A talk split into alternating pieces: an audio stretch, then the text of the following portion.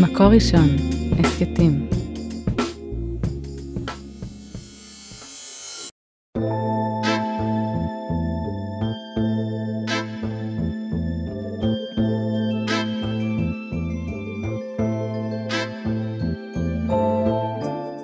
ברוכות וברוכים הבאים להיסטורי משלך אה, בעקבות האנשים שהיו פה לפנינו והמתנות שהן אה, הורישו לנו. כאן אה, עליזה לביא.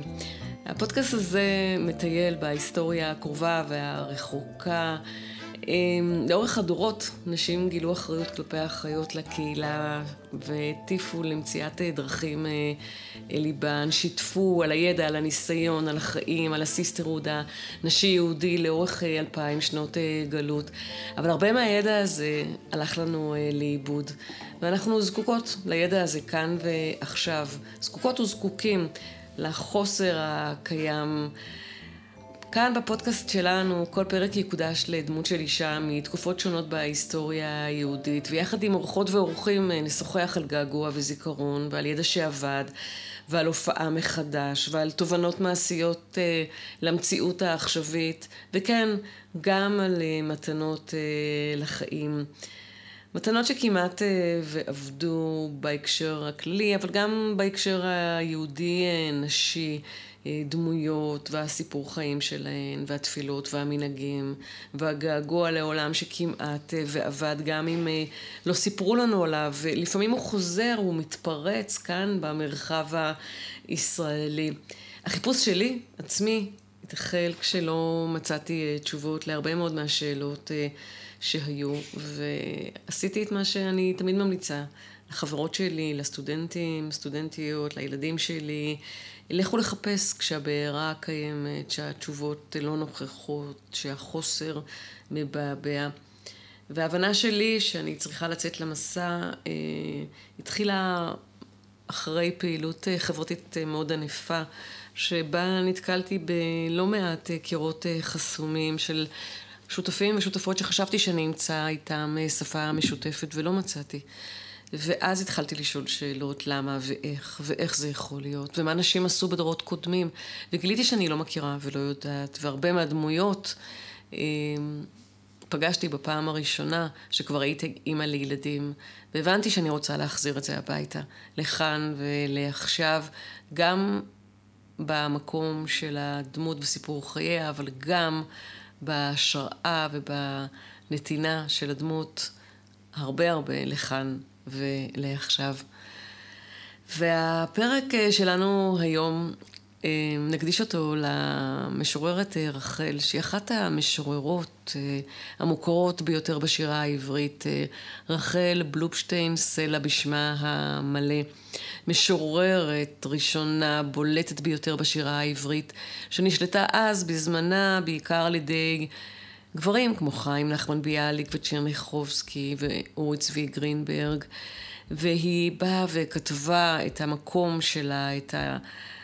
הפצע שלה, את החוסר, את סיפור אה, חייה, את המקום המאוד אה, מיוחד שהיא הגיעה אליו בסוף אה, חייה. היא הגיעה לכאן כנערה צעירה בת 19 שבאה לסייר בארץ עם אחותה שושנה, 1909, מחליטה להישאר בארץ אחרי שהיא לומדת פילוסופיה ואומנות. היא בכלל הייתה בדרך לאיטליה, אבל היא מגיעה לכאן והיא מאזינה לילדים ברחוב. והיא מספרת יותר מאוחר שמלהקשיב לילדים ברחוב היא לומדת אה, עברית. ובעיר רחובות היא, היא מתחילה להשתלב בבנייה שלה, והמושבה שהופכת לעיר ועובדת בגן ילדים, ואחרי זה מצטרפת אליה האחות שלה בת שבע, ובגן אה, ילדים ברחובות אה, היא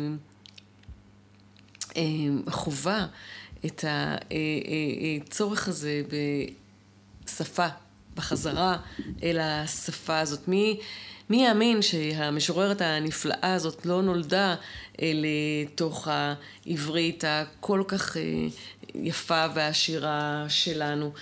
ורחל המשוררת שמספרת לנו שבכתיבת השירים היא מוצאת אה, נחמה פורתה. גם ברגעים ובשעות האחרונות. למעשה היא כותבת את רוב שיריה בשש השנים האחרונות, באחרית ימיה, שהיא חולה ובודדה.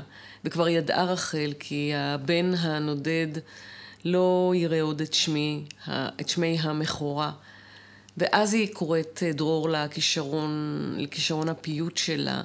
וכמעט כל השירים שלה נכתבים בשש השנים האחרונות. אולי זאת איזה סוג של אה, אוטוביוגרפיה של אישה שמסכמת את חייה, עושה חשבון נפש על חברים ועל שייכות ועל בית ועל אימא, אישה אחרת שמגיעה אל בית, ועל קבוצה שהייתה שייכת אליה, ועל חוות העלמות, ועל דגניה, ועל החברים, ועל המחלה, ועל לחפש ולרוץ ולהיות אה, נודדת, אבל גם על אהבות וזיכרונות ואתגרים וכישלונות. ועל רחל המשוררת אני שמחה מאוד אה, לשוחח עם העיתונאית והסופרת היקרה ענת לב אדלר.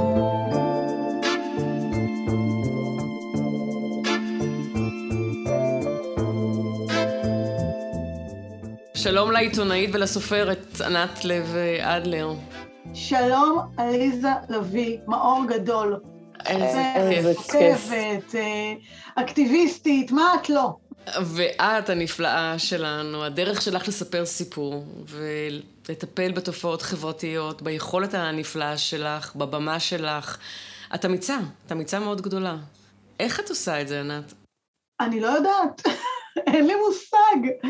אני פשוט uh, עושה את מה שמרגיש לי בבטן. אני מאוד מאוד מקשיבה לבטן שלי, ואני בקשר מאוד מאוד טוב עם עצמי, ועם מה שמפעיל אותי, ומניע אותי, ונוגע בי, וכנראה שהדברים האלה שנוגעים בי, uh, כשאני נותנת להם ביטוי, אני מגלה שהם גם נוגעים אצל אנשים אחרים בעצמם, וזה פשוט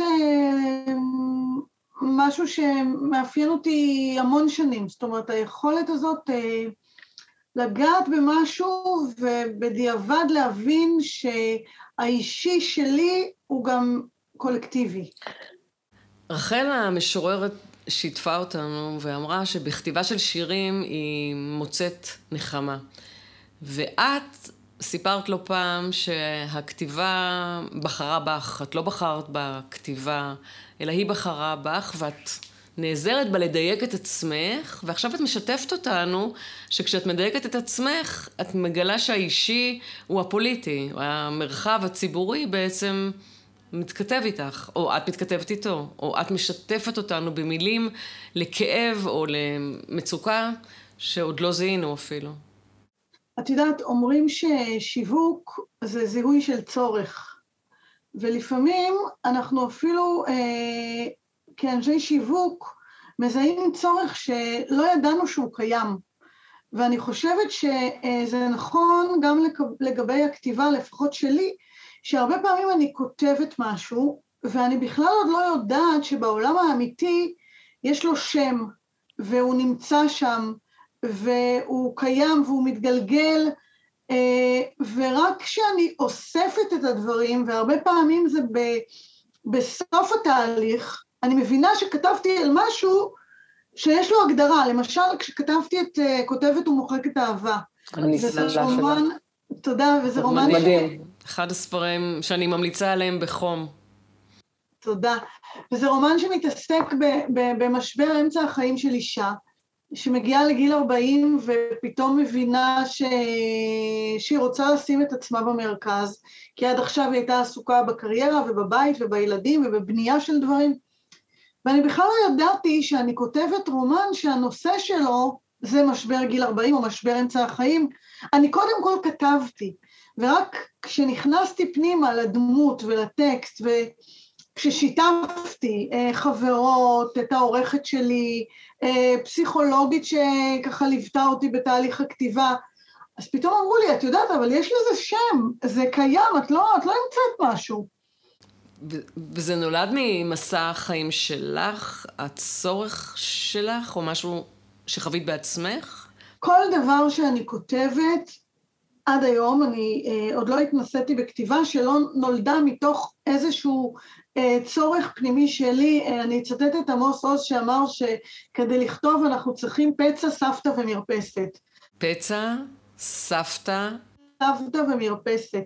ואני את כל הספרים שלי כותבת במרפסת, שהפכה להיות חדר העבודה שלי עם השנים, ואני כותבת אה, מתוך, מתוך פצעים אישיים, אה, שבדיעבד מסתבר לי שהם לא כאלה אישיים, זאת אומרת שלא רק אני הגעתי לגיל 40 ורציתי לעזוב את העבודה ואת הקריירה ואת הבית ואת הזוגיות ואת עצמי ואת החלומות שלי, ולא רק אני הרגשתי שאני עוד לא זקן אבל כבר עוד לא צעיר וצריך לעשות מה, וצריך להחליט מה לעשות בשארית הזמן והתשוקה, אני מדברת בזכר כי אני מצטטת את חניף קוריישי, ולא רק אני הרגשתי שאני רוצה לחשב מסלול מחדש ולהחליט מה אני רוצה לעשות כשאני אהיה גדולה, וגם באומן הנוכחי שלי, אישה בעונת מעבר, ש, שהוא כבר רב מכר והגיע למקומות הראשונים ברשימות רבי המכר, בדיוק מהסיבה הזאת, שהוא הוא, הוא מדבר על משהו שקורה לנו בעשור הבא, אם הספר הקודם דיבר על גיל 40, הספר הזה מדבר על גיל 50, וכן, אני מדברת את עצמי ואת החברות שלי ואת הכאבים שלנו ואת הרצונות שלנו ואת התחושות שלנו, אני מלבישה את זה על עלילה שכמובן אה, ברובה הגדול היא בדיונית, כי מיטב השיר כסבו, אמר אה, ביאליק, ואני מאוד מאוד נהנית מההליכה הזאת, אה, יותר נכון מהריצה הזאת, בעקבות הגיבורות שלי, שבאמת לוקחות אותי למקומות שאם לא הייתי סופרת, לא הייתה לי את האפשרות בכלל להגיע אליהם, כמו למשל להיכנס עם אביגיל לבית דיור מוגן, אביגיל הגיבורה של אישה בעונת מעבר, ולהשתכן שם ב- ב- מתוך התודעה שלה ובדמותה, אה, כדי להסתכל בלבן של העיניים לדבר הזה שמאוד מאוד מפחיד אותנו בעשור השישי לחיינו, וזה העובדה שאנחנו מאבדות את הפוריות שלנו, מאבדות את ההורמונים שלנו, מאבדות את היכולת להביא חיים, והצורך להתמלא מחדש במשמעות חדשה, בחיים חדשים, בעצמנו, אבל בוורסיה חדשה, ו... מי חשב בכלל לכתוב על דיור מוגן? אני זוכרת שכשהתקשרתי לעורכת שלי המופלאה, לאלמה כהן ור... אלמה, אלמה המהממת והנהדרת שאנחנו כל כך אוהבות. אה, ואמרתי לה, תקשיבי, אלמה, אביגיל הזאת היא משוגעת, כי היא לקחה אותי לבית דיור מוגן, ואני עכשיו בבית דיור מוגן, ואני מתקפת בנשים בנות 80 שמנסות להרגיע אותה ואותי ולהגיד שזה בסדר, עוד לא מתים בגיל 50, יש עוד הרבה מה לעשות. ואלמה אמרה לי, זה בסדר, תני לה, לא על כל דמות אפשר אה, להניח עלילה, אבל על אביגיל אני סומכת, בואי נראה מה היא רוצה.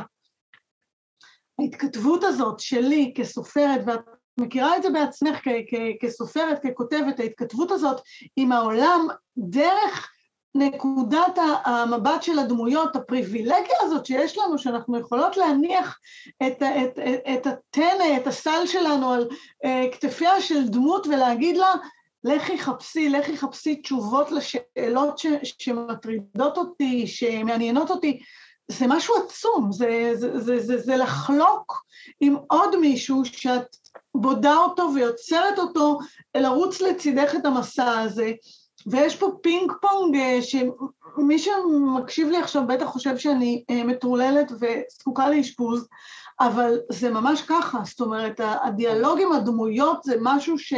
שמלווה אותי עד היום, אני, הספר כבר אה, ב... בעולם, ואני עדיין לפעמים מוצאת את עצמי מדברת מתוך התודעה של אביגיל. וכותבת מוחקת אהבה באמת, ש... ש...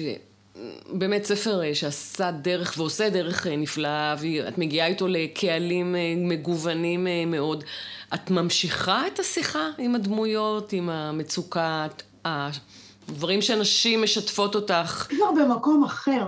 אני היום, השיחות שלי יותר, הן יותר עם הדמות של אביגיל, ואני רוצה לגלות לך משהו, הן מתחילות כבר להתהוות עם הדמות של הספר הבא. Mm. יש לי שיחות עם, עם הדמות של הספר הבא שמתחילה ככה לנגן לי בירכתי התודעה.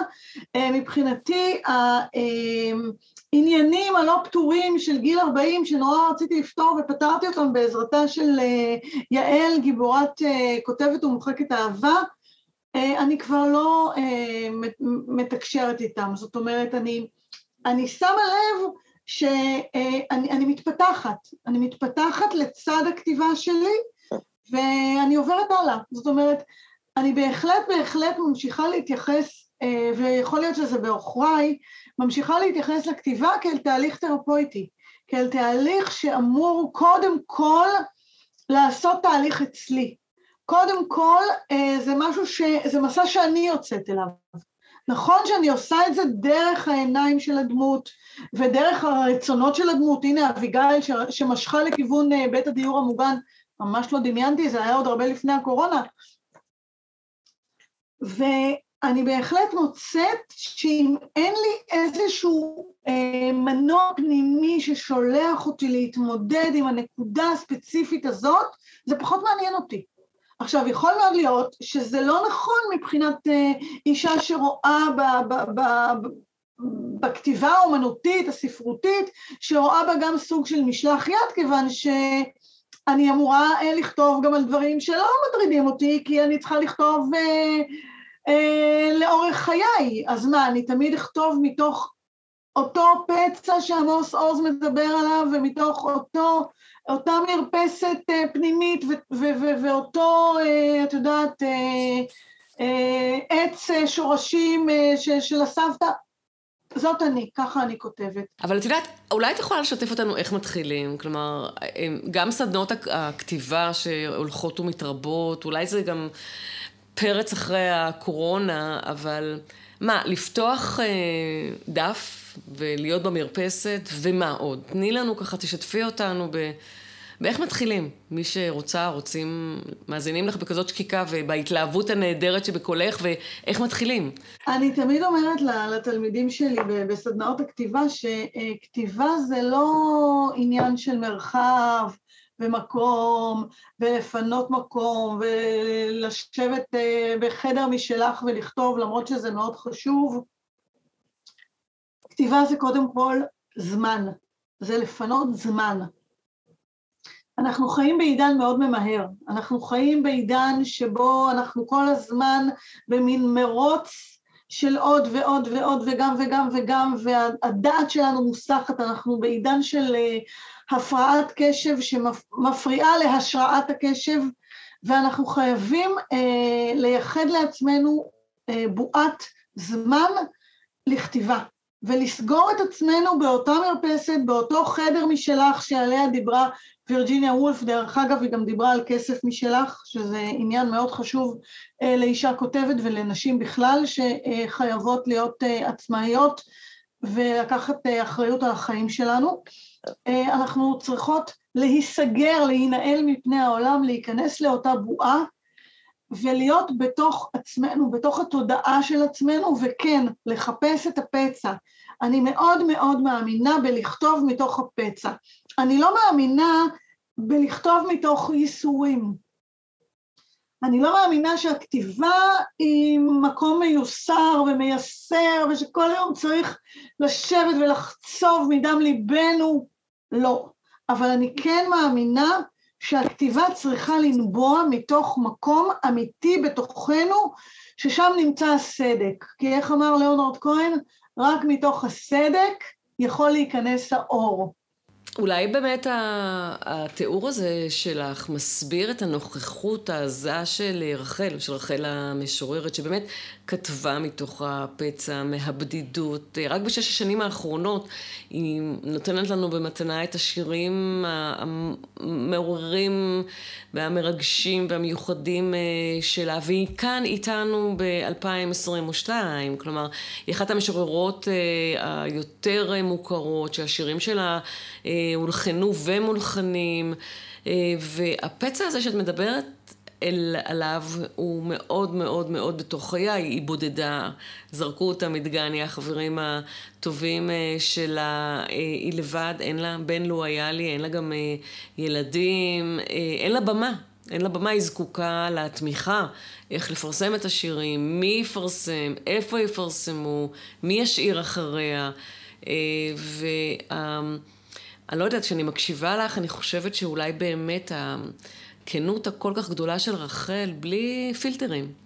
היא זו שמדברת אה, מעבר אה, לכל זמן אה, ומקום.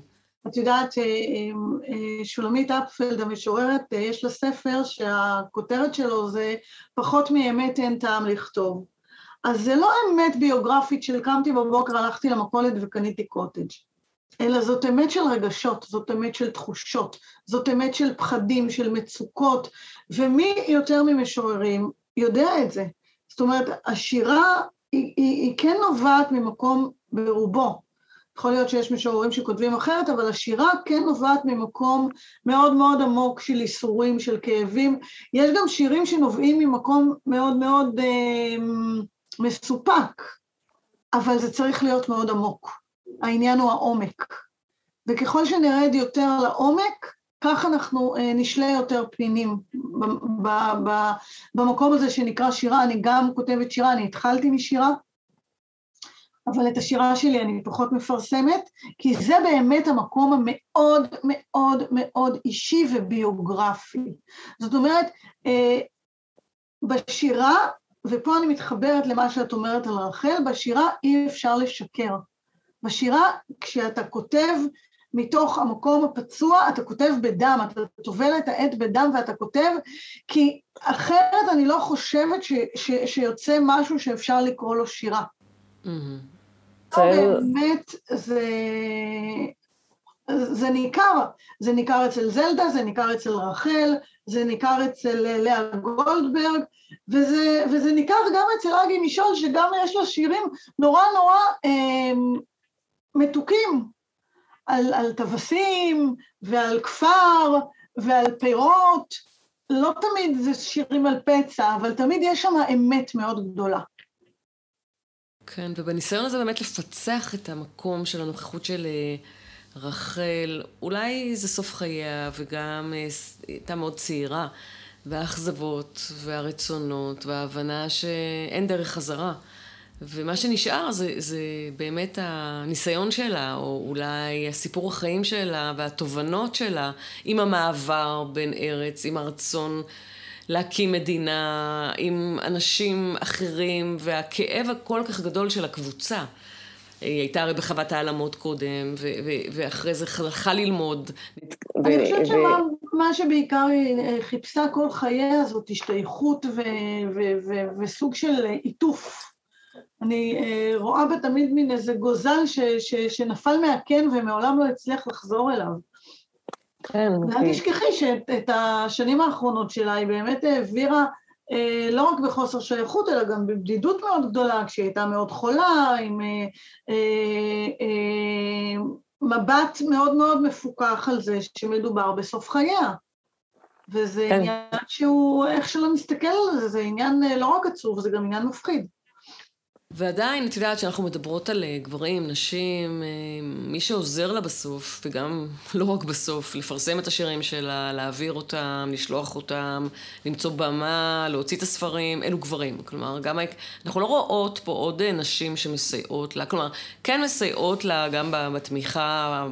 ויש בתחנות של החיים שלה, אבל אני מדברת כרגע על, ה, על התנובה הספרותית, השירית שלה. ו...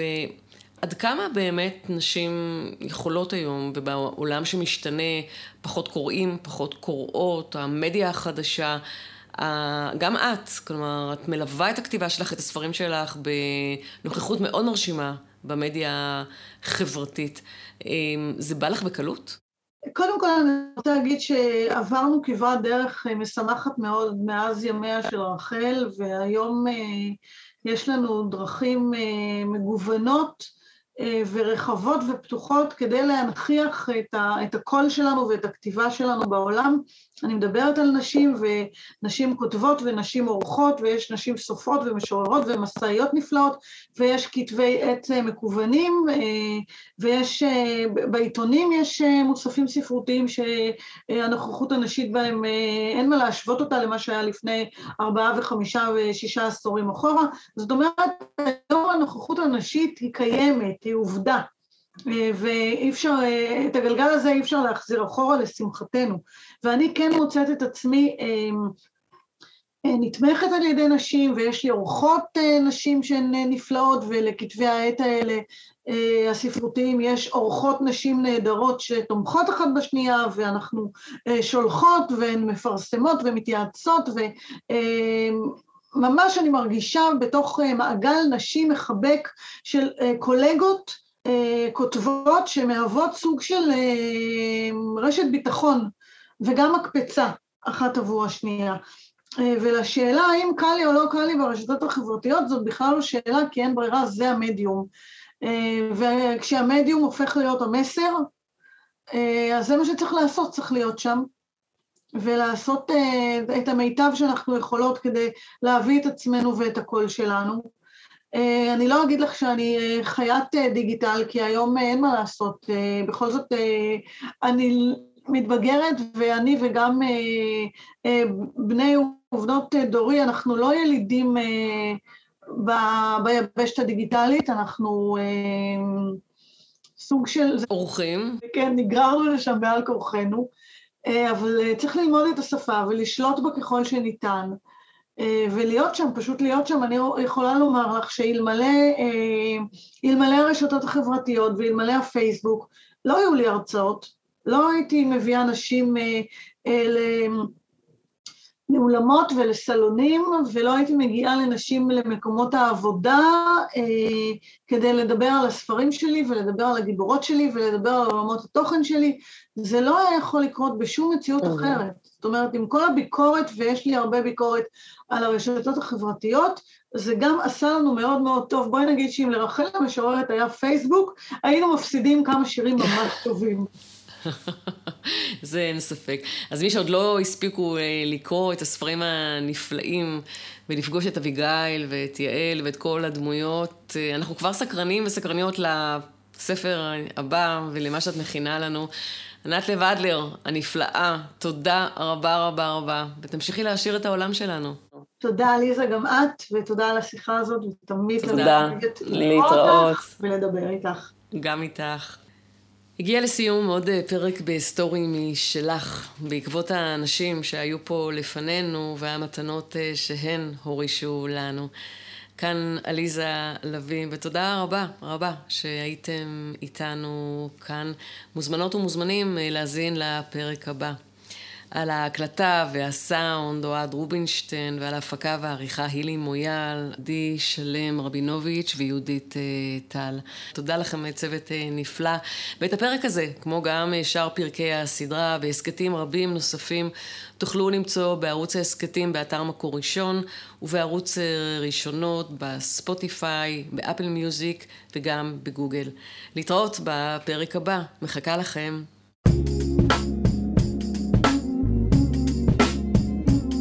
מקור ראשון, הסכתים.